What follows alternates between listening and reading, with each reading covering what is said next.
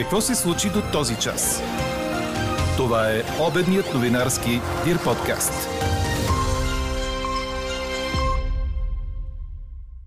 Докато депутатите у нас спорят дали и каква точно помощ да пратим на Украина, руските власти докладваха, че са превзели стратегическото пристанище Мариупол. Дали ще е техническа, финансова или материална, така или иначе Русия ни тълкува като враг, понеже сме в НАТО. Това е само един от знаковите коментари по днешния ни въпрос. Разбрахте ли каква техническа помощ може да дадем на Украина? Глобите за нарушители на пътя в законопроекта на МВР са завишени прекомерно и няма да извадят тежките нарушители от движението, докато не се гарантира тяхното събиране. Още от коментара на бившия директор на автомобилна администрация Димитър Ганев след малко. Говори Дирбеге. Добър ден, аз съм Елза Тодорова. Чуйте подкаст новините по обяд на 21 април. Въпреки студената сутрин, до края на деня ще се затопли до 12-18 градуса. Облачността ще се увеличи от запад, но ще бъде предимно средна и висока и до вечерта ще остане без валежи. Ще духа слаб вятър, според прогнозата на синоптика ни Иво Некитов. А ако пътувате, имайте предвид, че след 14 часа днес и сутринта в петък се очакват най-много пътуващи. Изпращането на военна помощ за Украина не фигурира в дневния ред на Народното събрание за днес. Причината е, че не е готов докладът на външната комисия от вчера, обясниха от Продължаваме промяната. Това провокира остри реакции от страна на ГЕРБ и СДС, както и от Демократична България, които настояха едни след други за спешно вкарване на темата в пленарната зала. В декларация от парламентарната трибуна Христо Иванов беше категоричен, че депутатите от Демократична България ще подкрепят само решение, предлагащо военна помощ на Украина, но не и това, което предлагат от Продължаваме промяната, просто техническа.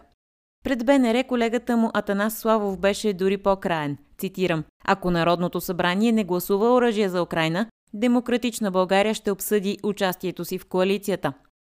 Възраждане, които са против изпращането на военна помощ за Украина, ще ли да подкрепят такава само ако тя бъде занесена от парламентарната група на Демократична България, а техните депутати, цитирам, да се включат като доброволци, за да помогнат в Украина, каза от трибуната Костадин Костадинов.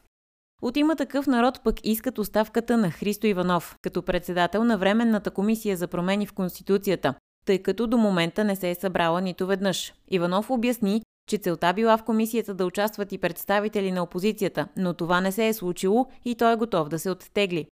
Иванов предлага във вторник след Великден коалиционният съвет да се събере да реши този въпрос, както и да обсъди отново военната помощ за Украина.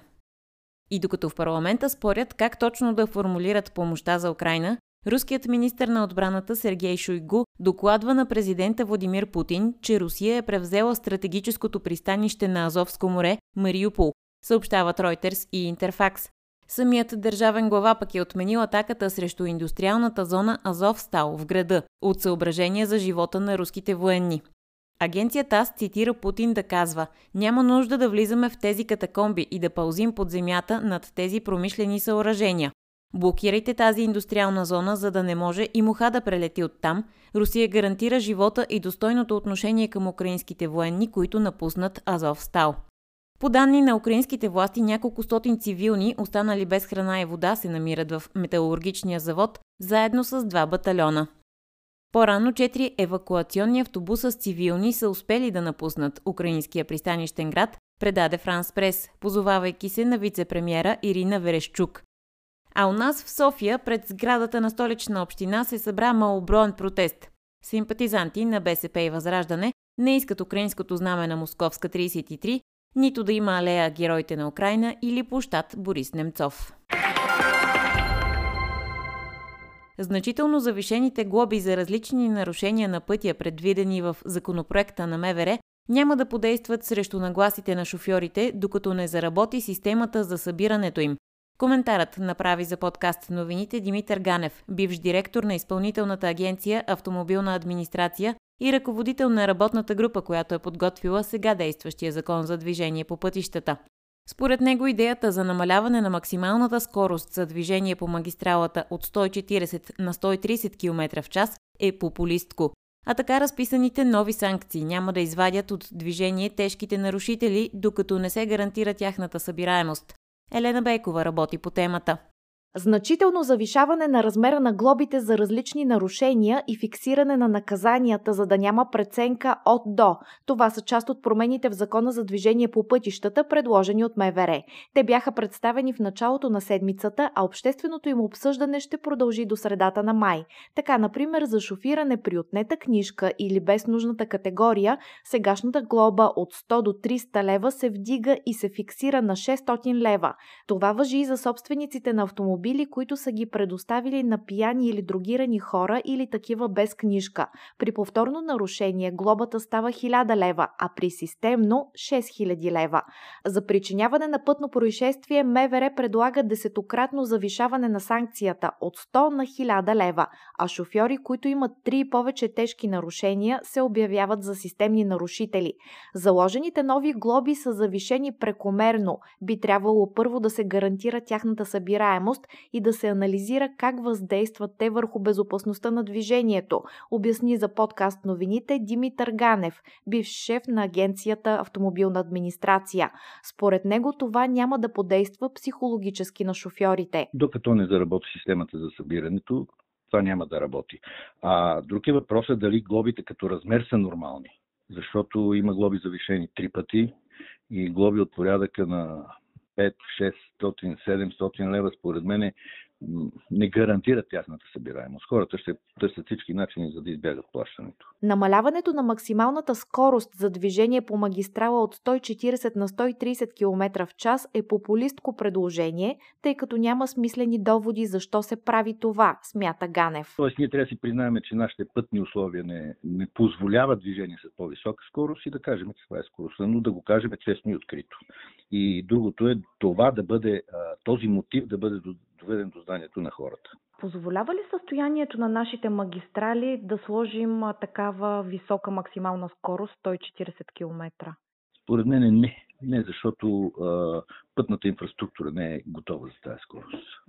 Пътната инфраструктура става въпрос за пътя като пътно покритие, като системи осигурителни, да го кажем простичко с, за мантинелите, за пътните знаци. Пътни знаци има прекалено много, но те не са в една стройна смислена организация на движението. Например, твърде много знаци има наслагани по магистралите във връзка с ограничението в почивните дни на товарните автомобили. Сложени тези знаци там по този начин, човек за да ги възприеме трябва да спре и да ги прочете, да прочете допълнителната табела и да помисли кой ден сме, работен, неработен, почивен, непочивен и така нататък.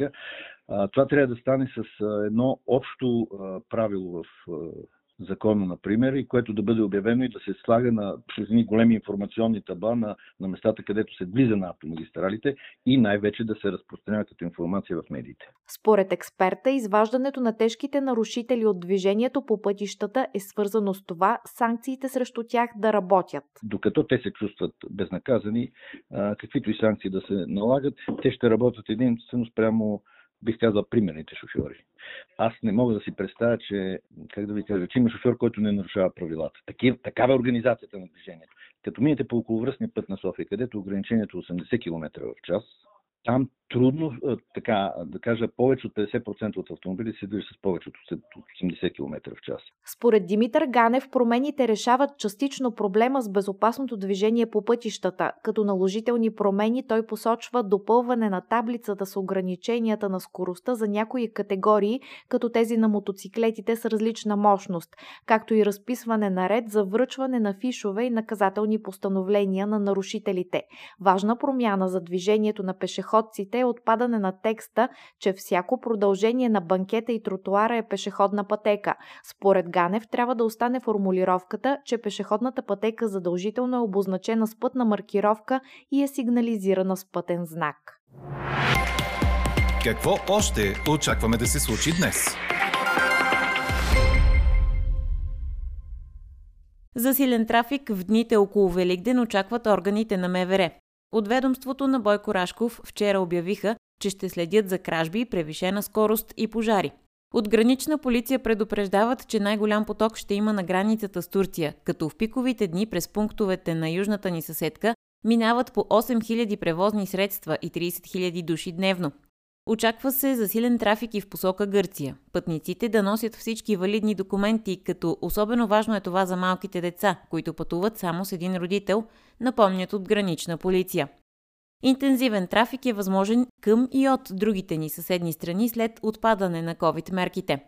Пожарните служби пък ще следят за безопасността в храмовете по празниците, напомняйки, че най-често запалените свещи са причина за пожари. Елена Бейкова допълва за какво още ще наблюдават засилено органите на МВР първия и в последния от серията почивни дни ще има повече пътни полицаи, които ще подпомагат по-бързото излизане и влизане в големите градове. Те ще следят през цялото време и за употреба на алкохол и наркотици сред шофьорите, както и за превишена скорост. От охранителна полиция пък ще следят за съмнителни лица, неправилно паркирани превозни средства и подозрителни багажи. Гари и автогари също ще бъдат наблюдавани заради очаквания поток от пътници. Започнали са проверки за нерегулярност регламентирани продажби на пиротехника. От криминална полиция също предприемат мерки около празниците и напомнят, че здравата врата и заключващите механизми са важни за сигурността на жилището, ако собствениците ще пътуват. Райберите за дограма също повишават сигурността. Важна за кръците е информацията кога има хора в жилището и какви ценности се съхраняват вътре. Подавайте сигнали за подозрителни хора, приканват от съответната дирекция на МВР. Президентът Румен Радев е подписал указ, с който одобрява промените в закона за съдебната власт, предвиждащи закриване на специализираното правосъдие. Това става ясно от публикация на правосъдната министърка Надежда Йорданова, която на свой ред се е подписала под указа на държавния глава. Законът влиза в сила 3 месеца след обнародването му в Държавен вестник. Самият държавен глава участва по-рано в тържествено отбелязване на празника на район Оборище в столицата, където коментира актуалната тема за отношенията ни с Скопие. По думите му е крайно време антибългарската идеология, която се вихри там, да спре. Време е антибългарската идеология, която се вихри в Република Северна Македония и явно съзнателно трови нашите отношения и съзнателно подрива пътя на Република Северна Македония към Европейския съюз, това да остане в миналото. Опитът на политиците в Република Северна Македония да градят идентичност на базата на фалшификациите на комунистическата интернационал, а не на историческата истина, са срещу интересите на гражданите на Република Северна Македония, които наистина желаят членство в Европейския съюз. И ако говорим за фашизъм, трябва да е ясно, че Иван Михайлов е човекът, който отказа на Хитлер да въвлече Македония в братоубийствена война с България. Не Иван Михайлов, а други хора след становяване на югославската диктатура в Македония, избиваха, инквизираха десетки хиляди в концлагери, само заради това, че решиха да продължат да се наричат България, не македонци. Десетки жители на Сопотското село Анево застанаха с плакати пред съдебната палата в Пловдив с искане 72 годишният Денчо Денчев да бъде върнат в ареста. На 13 април той блъсна 53 годишна жена, докато пресича и уби на място две годишното и внуче. Окръжният съд го пусна срещу подписка, но прокуратурата протестира и днес апелативният съд гледа мярката отново. Четете още в Дирбеге! Решението на Уимбълдън да забрани участието на тенисисти от Русия и Беларус бързо си навлече сериозни критики, предава Корнер. Първите дойдоха от най-високо ниво, от ATP. Професионалният мъжки тенис тур категорично отказва да се поддаде на обществения натиск преди почти два месеца, когато всички спортове започнаха да изхвърлят отбори и атлети от Русия и Беларус. Тогава, заедно с Женската тенис асоциация, от ATP единствено отнеха флаговете и националните символи на тенисистите от Русия и Беларус, но категорично обявиха, че няма да забранят участието им в различните турнири. Именно заради това решението на Уимбълдън предизвика гневна реакция от страна на ATP, откъдето определиха това за дискриминация. Това е дискриминация на база националност. Според нашия договор с Уимбълдън, единственият критерий при подбор на участниците е техният ранкинг, не паспортът им, пише в официалното изявление на ATP. Чухте обедния новинарски Дир подкаст. Подробно по темите в подкаста четете в Дирбеге. Какво ни впечатли преди малко? Велики четвъртък е най-важният ден от Страстната седмица, който е за възпоменание на Тайната вечеря. По време на Тайната вечеря на Божия син с апостолите, Исус Христос дава на своите ученици последните си духовни напътствия. Пророкува смъртта си на кръста и посочва, че един от тях ще го предаде на фарисеите, за да бъде съден, измъчван и разпнат. Вярва се, че след вечерята Христос взел хляб, благословил го и раздал на учениците си с думите «Яще, това е моето тяло». После вдигнал чаша и казал «Пийте от нея всички, това е моята кръв». За вас и на мнозина се пролива за прощение на греховете. Още за вярванията на Велики четвъртък, разказва Елена Бейкова. На този ден свещениците изнасят кръста от ултара като символ на носенето на кръста от Христос към Голгота. Вечерта в храмовете се служи света литургия. Велики четвъртък крие много символика. Според традицията, великденските яйца се боядисват рано сутринта или на Велика събота. Първото яйце трябва да се боядиса в червено. Следващото също е червено и се оставя в църквата в събота вечерта, след празничното богослужение, което продължава след полунощ. След възникването на християнството, яйцето се възприема като символ на раждането на човека от природата, а червените яйца са символ на Христовата мъченическа кръв. А какво ще кажете за това?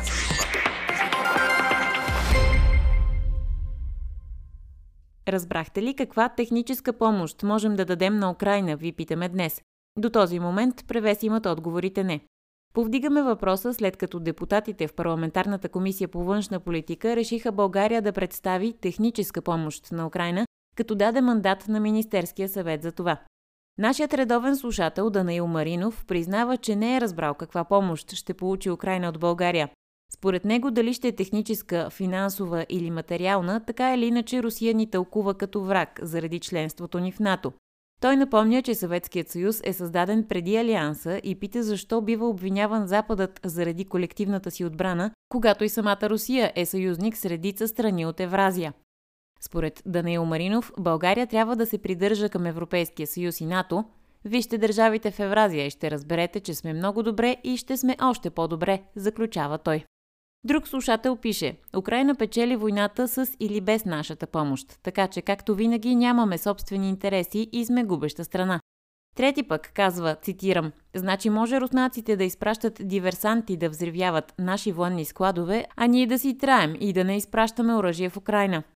Анкетата продължава. Гласувайте и коментирайте в страницата на подкаста. Експертен коментар по темата ще чуете във вечерните ни подкаст новини в 18. Слушайте още, гледайте повече и четете всичко в Дирбеге.